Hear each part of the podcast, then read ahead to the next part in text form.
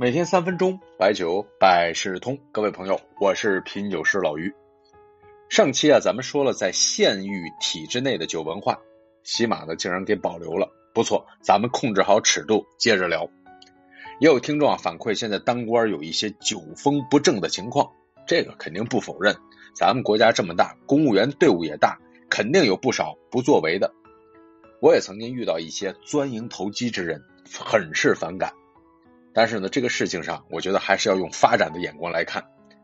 这些年，很多官员给我的感觉比前些年进步很大。在大事上面啊，很多年轻干部确实想做事儿，有不少级别不低的官员也是有情怀的。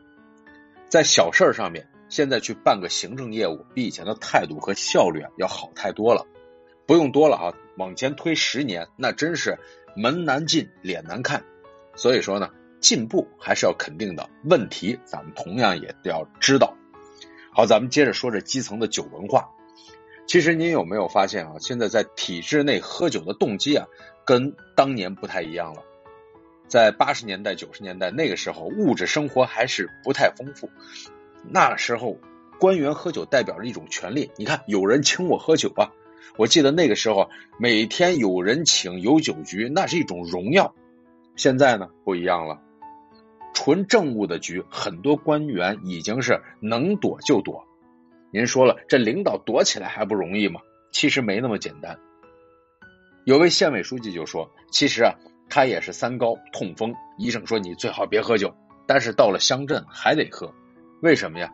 那第一，不喝酒，很多关系不容易融洽。你不融洽了，谁给你正儿八经干活呢？于工作要喝。第二呢，就是他觉得乡镇干部啊。”也不容易。那现在很多呢，家都一般安在县里了，但还要每天去乡镇上班，老婆孩子经常见不到。那你这当领导的也没法给每位都升官啊。公务员现在工资也不算那么高，喝酒感情到位，觉得能对得住。你看，这就是一种心声啊。您说，县委书记和属下的场合本来是有特权的，但是呢，多数还会喝一些酒。还有一个干部提到他的经历。疫情期间，他在推行当地有特产的地方搞直播，个别的乡镇负责人不理解，做表面文章。最后呢，他是走访各乡镇，接着呢，在酒局上推心置腹做工作，最后起到了很好的效果。您看啊，这样的酒文化，我觉得不算是不正之风，而且呢，还是有一定的正当性。扯远点哈，原来军队为什么允许喝酒，而且还鼓励喝酒？有什么壮行酒啊？那是一方面提升士气和勇气，另一方面是提升组织认同和凝聚力。工作上上下同欲者胜，酒局啊，有时候还真能解决思想问题，统一思想啊。还有一种情况，在县域工作，有时候很多工作不容易推进，这个时候啊，需要那种有力度、有手腕的领导。比如说，我知道有的县长在抓工作的时候，真的是要骂娘的。各位看过一部电视剧叫做《人民的名义》吧？那里边达康书记怎么骂？骂那区长，说我们这个区长在区长的位置上毫不作为，混吃等死，是懒政。你看说到这份上，那真的是脸上挂不住啊，脸红出汗下不来台。但是呢，这样推事情效率往往会更高。事情办成了，这个时候组织聚会，把话说开，然后推心置腹。往往能够找回人心，这也是一种工作方式。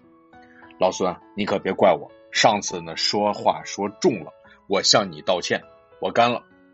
领导，您批评的对，我之前呢还有点小情绪，现在早看清楚了。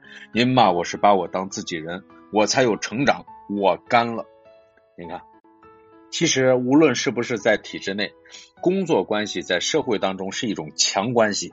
上级有权威和资源，但也需要弱关系调动积极性作为润滑剂。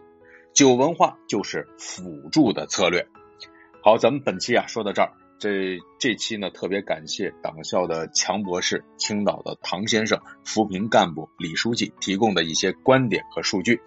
最后呢做个小通知啊，我原来呢有一个微信号呢，很多朋友加啊，现在呢这个呢已经人满了。那么现在开启了一个专门推动酒文化，可以看到朋友圈的微信号。